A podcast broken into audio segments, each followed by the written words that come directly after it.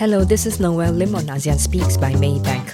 Our analysts unpack the economic numbers in China, Indonesia, and the Philippines, and also the downgrade in GDP forecast for Singapore. Over in Malaysia, we expect business as usual after the state elections and look forward to new policy announcements, including any updates on the KL Singapore High Speed Rail project. Winson Phoon, our head of fixed income research, moderates the call. Good morning, everyone. It's 8 o'clock on Monday. A quick recap for last week. Global stocks traded mixed. In the US, the S&P 500 index was down by 0.3%, and the tech-heavy Nasdaq declined by about 2%, pulled down by a sell-off in semiconductor stocks such as AMD, Nvidia, and Micron. Treasury yields increased 10 to 15 bips, while corporate credit spreads remain uh, largely stable. Uh, coming to Asia, the Nikkei 225 increased 0.9%, but the Hang Seng and Shanghai composite indices fell 3 to 4% uh, due to weak China data and a missed coupon payment by Country Garden on its dollar bonds, uh, which dampened sentiment in the property sector. For ASEAN, stock indices were generally higher, except Philippines, which fell 0.7% last week. The US CPI data show additional progress on this inflation trend. On a month-on-month basis, core CPI increased by less than 0.2% for a second straight month, with broad-based weaknesses in core goods. Uh, although another measure of prices, uh, which is the Producer Price Index or PPI, came in slightly higher than expected. European natural gas prices jumped by more than 20% last week on fear of worker strikes in Australia, and that could cause supply disruptions. Uh, this add to concerns uh, to the run-up in energy prices in recent months. Uh, recently, comments by FOMC members show divided views on future interest rate path. Uh, Governor Bowman said uh, additional tightening would be needed, and San Fran Fed President Daly also made a similar, uh, similarly hawkish comment. But uh, some other FOMC members, like um, Harker, said the Fed may be able to pause rate hike. And currently, the market is pricing in a low probability of about 10 to 15% chances for another 25 bit rate hike in September. Over the weekend, we had uh, Malaysia state election results. Uh, later, we'll have Suhaimi to uh, comment on this. Uh, one data released last week uh, on Malaysia ringgit bonds is um, it received a huge 11.3 billion uh, inflows in July, and year-to-date flows surged to more than 30 billion. for Singapore, it announced that it will hold presidential election on the 1st of September if more than one candidate is running for the post. Uh, Philippines and Indonesia released second quarter GDP last week, but the performance was uh, mixed. Uh, later, we'll have um, Zamros and Brian to comment on this. This week, the key data to watch out for uh, include China's uh, monthly activity data, uh, Malaysia second GDP on Friday, second quarter GDP on Friday, also the FOMC minutes there are two central bank meetings in the region. Uh, we have the New Zealand Reserve Bank and also Philippines BSP. Uh, a consensus expect both to keep rate unchanged. Uh, this morning, we have uh, Hak Bin, Suhaimi, Erica, Zamros, and Brian on Econ's update, Anand on ASEAN equity strategy, as well as um, some thoughts on Malaysian new industrial master plan uh, to be unveiled later this month. Uh, Chee Ting on the plantation sector and the KL Singapore High Speed Rail uh, recent development, and Yan Jin on the shipping sector. Uh, let's start with Hak Bin. Uh, Singapore's Ministry of Trade and Industry MTI downgraded GDP outlook this year, uh, despite uh, no technical recession. Uh, why is it the case? Do you expect manufacturing downturn to continue for the rest of the second half, and do you see any bright spot? Hey, morning, um, Winson. So, yes, Singapore averted a technical recession, uh, but the MTI has downgraded growth to the lower part of the range from the earlier forecast. So it's now ex expecting 0.5 to 1.5%. For second quarter growth um, held up, growing at 0.5%. That's just slightly better than the 0.4 in the first. And essentially services that's uh, supporting the growth, uh, this, despite a very sharp manufacturing contraction in the first part of the year. So we're maintaining our growth forecast for this year, 0.8%. And then uh, we're looking for a recovery, is 2.2% next year. Uh, for us, the growth downturn is looking to be quite shallow, and I think the risk of a recession has abated. Manufacturing will probably remain pretty soft in the second half, uh, probably possibly recovering the fourth quarter. But bear in mind, I think it is we'll pass the worst from the deep contractions seen in the early part of the year. Uh, we're also looking for some reopening boost, a small boost to trade in volumes uh, from China's reopening. Bear in mind that even though last week China reported uh, a fall, a sharp fall in uh, export values, fell by 12.4%, the China import volumes actually went up by 13.8%. So I think we have to make a distinction between the volume and the value effects, simply because of the sharp fall in some commodity prices. Um, there was also some surprises in the Singapore second quarter. In particular, we were caught out by the transport and storage sector, uh, which actually expanded 4.6% in the second quarter, again led by a sharp increase in container throughput, which was up 7.4% versus the contraction in the first quarter and the total sea cargo handled. Again, even though NODX contracted, this seems to suggest a pickup in trade volumes in the region. Same with the wholesale trade services. We were looking for a small contraction. It actually expanded 1.1% in 2Q. Um, again, consistent with the idea that maybe some of the falling and lower commodity prices are kind of a camouflaging the strength and pick up in the regional trade activity volumes.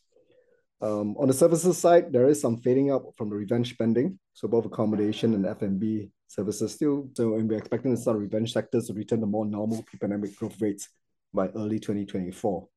Um, but some of the other services sectors, including financial, professional, and trade-related sectors, I think will pick up to provide some offset. Construction growth is still very strong, 6.8%.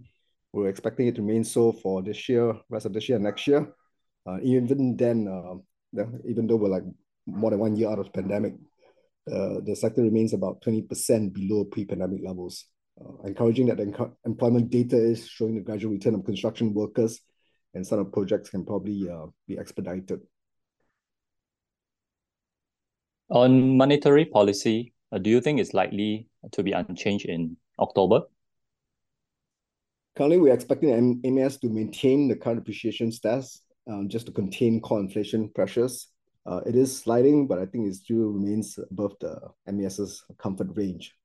Um, and I think the MAS will also be looking forward and might be mindful of inflation pressures that's coming from the 1% GST hike on 1st Jan. There's also a very sharp increase in carbon taxes, you know, to $25 from the current $5. So up 500% on 1st gen as well.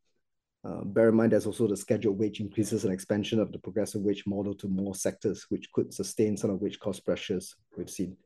Uh, we lowered some of the inflation forecasts for this year because of lower commodity prices, but we're actually upping our inflation forecast next year slightly because we think that the, the downturn in energy and food prices seems to have reached the bottom and could be rising from here. And then also um, the potential impact from the GST hike and carbon taxes. Thanks, Hak Bin. We'll move to Suhaimi on Malaysia. Um, the unemployment data released last week show improvement to 3.4%. But uh, Suhaimi, you pointed out that it is a mixed bag of uh, indicators. Why is it the case? And regarding the proposed progressive wage policy, do you see risk of wage pressure or is it too early to tell? Hi, morning. Jobless rate dipped to 3.4% in June after being stuck at 3.5% uh, in February and May. Uh, this is the lowest unemployment rate since 3.3% in February 2020. But youth unemployment rate remained at 11% for the second month in June and remained above the pre-pandemic low of 9.9% in December 2019. While um, underemployment rate, which measures workers with tertiary education but doing semi-skilled and low-skilled jobs was stuck at 11.9% for the third quarter in a row as of uh, last quarter. Um, total employment growth was sustained at 2.3% in June compared with 2.4% in May and outpaced labor force growth to explain the dip in unemployment rate. And according to Department of Statistics, there was broad-based increases in jobs across sectors but this include informal jobs as per the data on own account workers defined as daily income earners working as petty traders, hawkers, food stall operators, as well as smallholders and gig workers. This number rose to a record high in June, but manufacturing jobs and incomes growth has been trending lower from the highs in August last year. And similarly, services jobs and income growth also have slowed in the past uh, three quarters. And to note, workers' retrenchment actually has been on the rise year on year since February up to the latest data in July and rose by 24% year on year in the first seven months of uh, this year compared with a 44% drop last year. So that is what we meant by a mixed bag of job market indicators. On progressive wage model, too early to tell as uh, information and details remain sketchy, other than it will complement the minimum wage, but the progressive wage implementation will be voluntary as well as incentive-based and productivity-linked, unlike the compulsory minimum wage, which by law must be reviewed or hiked every two years.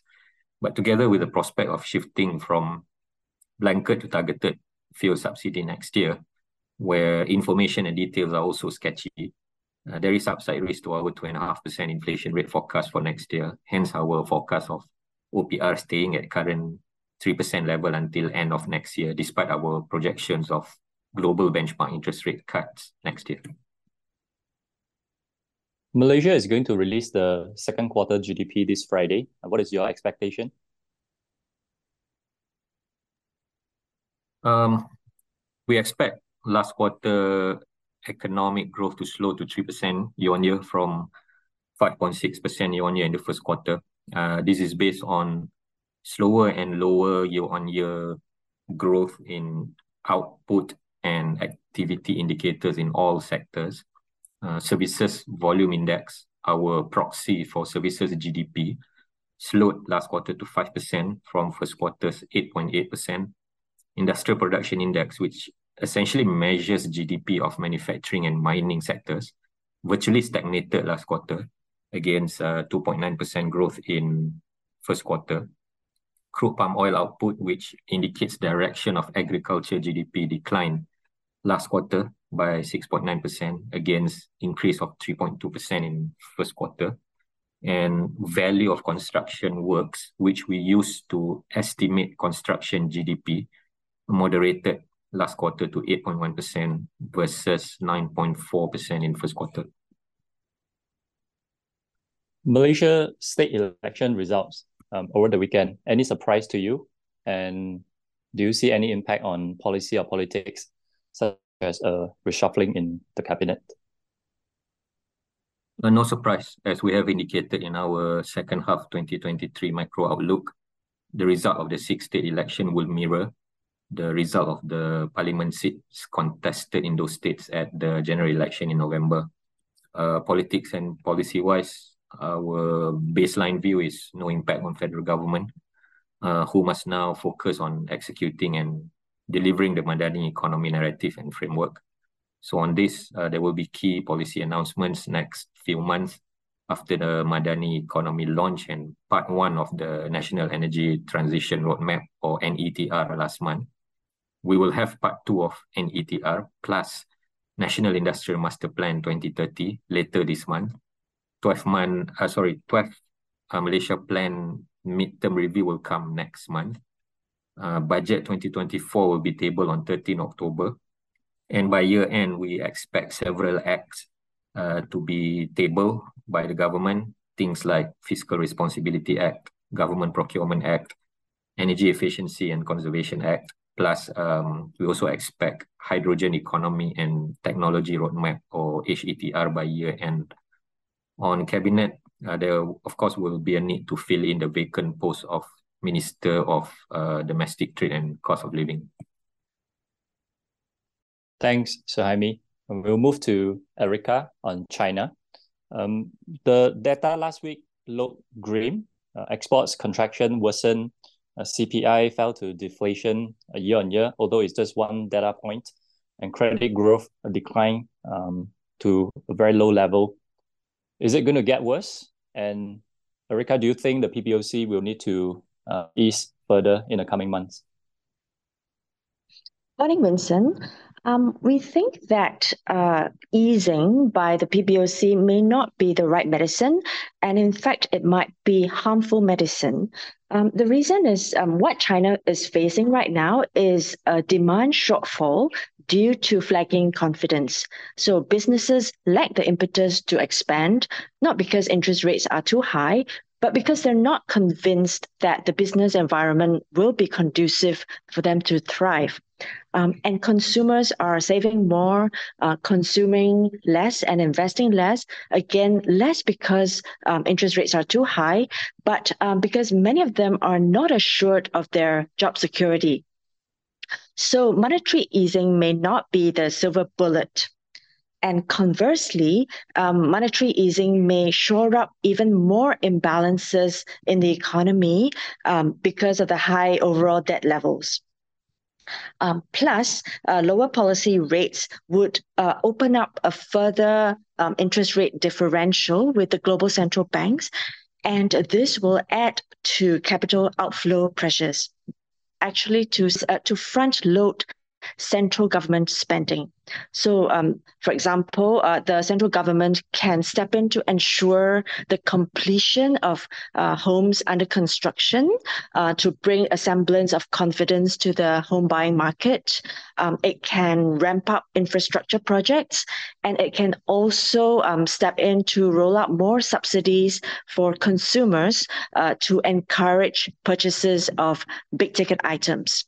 Right now, uh, there are no good choices. What is clear is that unless more forceful measures are taken by the central government, uh, there is a rising risk that uh, China's economic momentum will weaken further from now. Winson, back to you. Okay, thanks, Erica. Uh, we'll move to Zamros on Philippines. The second quarter GDP growth slowed to 4.3%, uh, which is a big disappointment versus consensus of about 6%. Where are the key downside surprises and any change to the full year forecast? Hi, morning, Winson. Uh, morning, everyone. Yeah, the uh, 4.3% year-on-year uh, GDP growth in the second quarter is uh, uh, is a big disappointment. If you look back the uh, period before the pre-pandemic, uh, the 4.3% year-on-year is actually the lowest since the uh, fourth quarter of 2011. In fact, the economy actually contracted on the quarter-on-quarter seasonally adjusted at negative 0.9%. Uh, as compared to 1% expansion in the first quarter of this year. So the main the main disappointment is on the domestic demand, whereby it's uh, uh, slowed down to 3% year on year as compared to 7.2% in the first quarter, uh, mainly due to the uh, slowdown in private consumption uh, to 5.5% from 6.4% in the first quarter. Now, private consumption is the uh, the biggest element in the in the GDP, whereby it's hold about more than 72% of share of total GDP in the Philippines. Uh, secondly, the gross fixed capital formation also slowed down to 3.9% uh, from 10.9% in the uh, first quarter. And the main concern is on the uh, public consumption, which actually uh, contracted by 7.9, 7.1% uh, from 6.2% in the first quarter. But but bear in mind that the public consumption in the first quarter was also affected by the base effect because uh, the uh, second quarter last year, uh, public consumption expanded by 10.9%, uh, mainly due to the uh, election spending by the government uh, in May, in, in the first, in the second quarter of last year. So with that, we change our, adjust our forecast, full year forecast for this year from 5.5% to 5.2%. And also for for next year, we adjusted upward fr uh, from 6.2% to 6.5%. Uh, Winson. Uh, the central bank BSP is going to meet this Thursday. Do you think likely no change? Yeah, the the uh, lower than expected growth uh, in the second half, uh, plus the uh, continued downward trend in headline inflation, whereby we expect the headline inflation to continue uh, to achieve uh, to reach the uh, uh, two to four percent BSP's target range by the fourth quarter. we expect BSP to keep the rate unchanged on Thursday this week, and also to keep it unchanged for the rest of the year. Winson. Thanks, Zamros. We'll move to Brian on Indonesia. As opposed to Philippines, Indonesia posted a small positive surprise on the second quarter GDP. Um, Can such momentum sustain in the second half? And also, do you think slowing credit growth is a concern to uh, to growth prospect? Yeah. Uh, yeah. Hi, Winson. Hi, everyone. Yeah, so in the second quarter, the robust domestic demand uh, uh, did help to cushion um, the weakening exports. Uh, So you had your household consumption, government consumption, as well as uh, investment all uh, picking up. Um, But uh, at the same time, besides these three factors, admittedly, inventories and statistical discrepancies did prop up growth as well. So inventory accumulation and statistical discrepancies actually contributed 0.5 percentage point more to growth than they did in the previous quarter. So in the second half, uh, we think that um, public spending should provide some support to the economy. The government is, uh, for instance, planning to boost spending in the third quarter, um, according to the uh, investment minister, while there will likely be a boost from pre-election spending by political parties towards the year-end in the lead-up to the election early next year. But there are signs that business investment and household consumption could be slowing, even as exports remain soft due to slowing global growth. So credit growth has uh, decelerated to a six-month low of 7.8% year-on-year in June, as uh, firms wait and see on CapEx plans amid rising real interest rates and and uncertain, uh still, I guess, like uh wait-and-see approach on uh, how the election outcome turns out. So retail sales uh, slipped uh, 4.6% from the previous month in July, and this was actually its consecutive third month of easing, and this indicates that um, private consumption uh, could be seeing some weakening momentum as the reopening tailwind fades. So overall, we are predicting a slight easing in GDP growth to 4.9% year-on-year in the second half, and um, this implies a full year forecast of 5%. Back to you, Winson. Thanks, Brian. Uh, we'll move to Anand on regional equity strategy. Uh, Anand, any key developments or changes in calls you want to share? And also, uh, Thailand, prolonged political limbo, any sign of a new prime minister to be appointed soon? Yeah. Hi. Morning, Winson. Morning, everyone. So I think, as far as the equity markets are concerned in ASEAN, in the last two weeks, we've seen a lot of trading water for the major indices. One sector that has stood out positively is banks, um, in particular, the Singapore banks. Uh, so DBS, OCBC, UOB, you know, they've uh, actually done better than expected on uh, firm margins, as well as the prospects of a sharp recovery in fee income, led by wealth management as risk-on appetite recovers. So I think that's given us a lead on the other financial sectors in the rest of ASEAN. Uh, the last uh, with a buy rating, uh, and we've also upgraded our call on BDCA or BCA Bank in Indonesia to buy from hold. I think on the Thailand question, unfortunately, the political uncertainty there continues. Thailand continues to be the worst performing market year to date in ASEAN. I don't think we're expecting um, any particularly clarifying news flow over the next couple of weeks. We're just waiting for the next prime minister candidate to be put up Uh, and to see how that goes.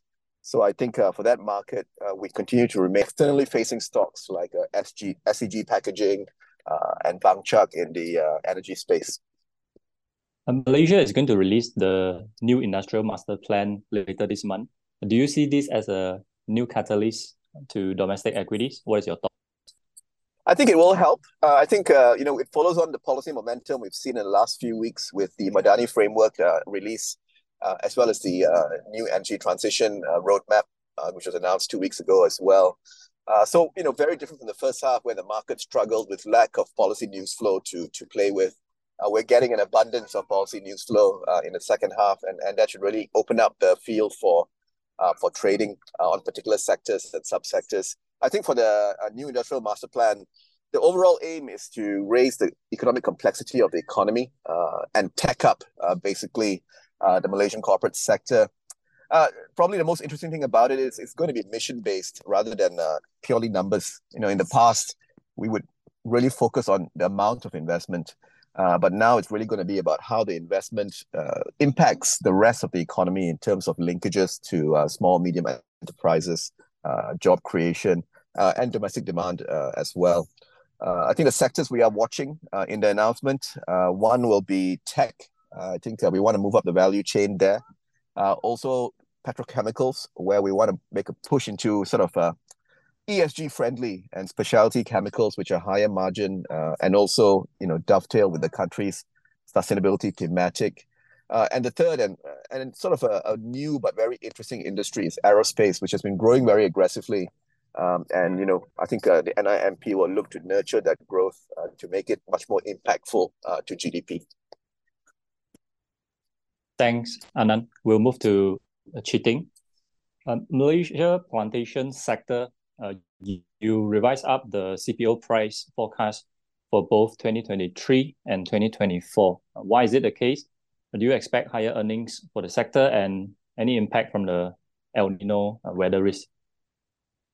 Hi, Winson. I, I, I've raised my CPO price forecast for 2023 to 3,700 ringgit per ton from uh, 3,400 ringgit per ton and for 2024 to 3,005 from 3,002 largely due to weaker than expected production output so far for the first seven months of the year.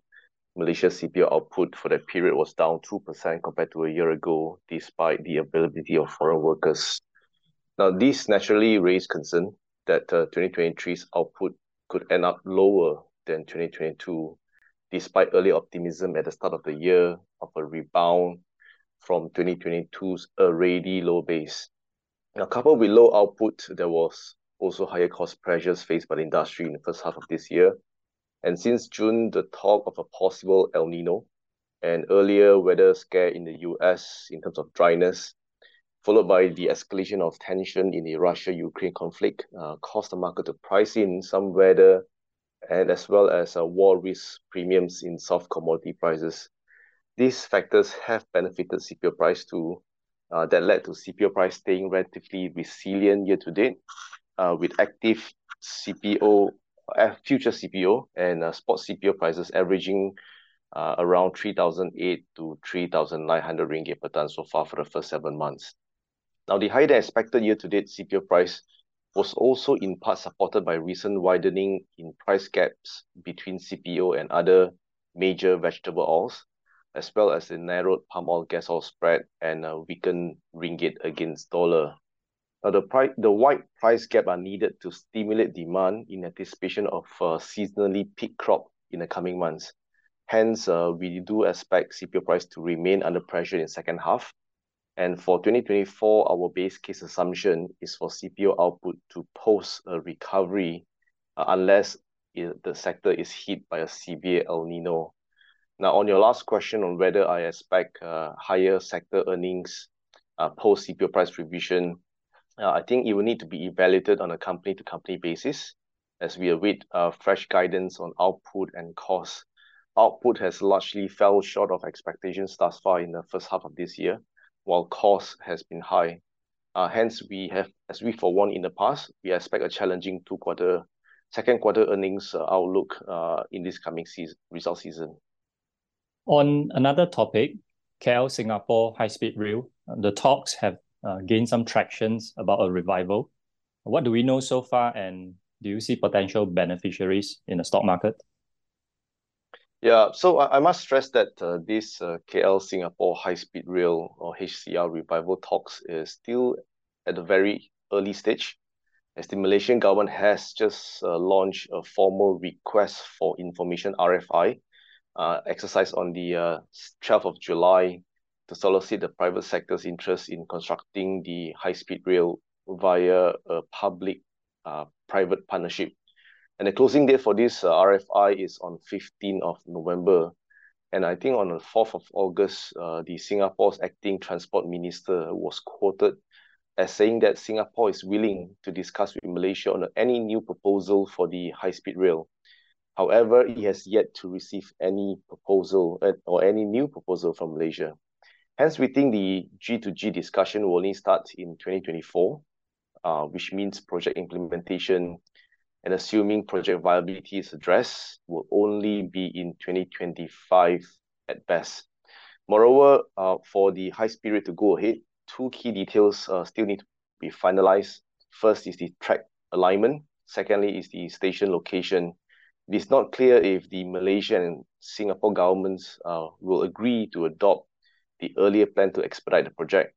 That said, Uh, news flow on high-speed rail revival continue to spur interest in listed players that have land bank along the track alignment and or around the station stops. Now, assuming the old track alignment and proposed stops will be used, we have identified seven potential beneficiaries in this report that we've published.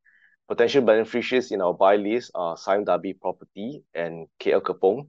Sime Darby Property have land banks in Labu and Pagoh stations, whereas KLK has land bank in Iskandar Puteri station. For other likely beneficiaries in our whole call list are UEM Sunrise, uh, with land uh, in Iskandar Puteri, Sime Darby Plantation uh, in Labu and Pagoh, and Genting Plantations in uh, Batu Pahat. For non-rated calls, we believe Matrix Concept will benefit from its Labu land. And last but not least, IOI Properties Group will benefit from its Malacca land bank. Thanks, Chee Ting. We'll move to Yan Jin on the shipping sector. On the World Container Index uh, composite rates on a year-on-year basis has drown has uh, has been down quite a lot uh, after the post-pandemic boom, but uh, recently it has risen. Uh, it's increased by more than 10%, I think, on a week-on-week. Uh, what is your take and outlook on the sector? I we're still expecting a challenging outlook uh, in the shipping moving forward.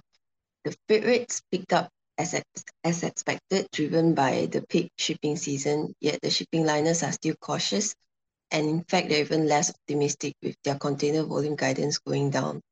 This is due to the remaining high retailers inventory level and a less active consumer demand.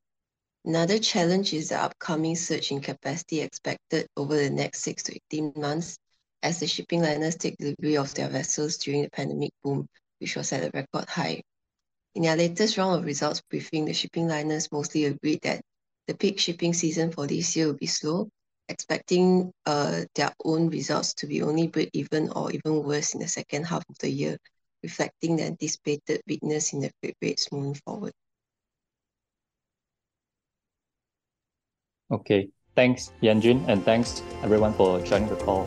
Have a good week. To access our research reports, contact a trading rep at Maybank or read the reports on our trading platform. I'm Noel Lim on ASEAN Speaks by Maybank.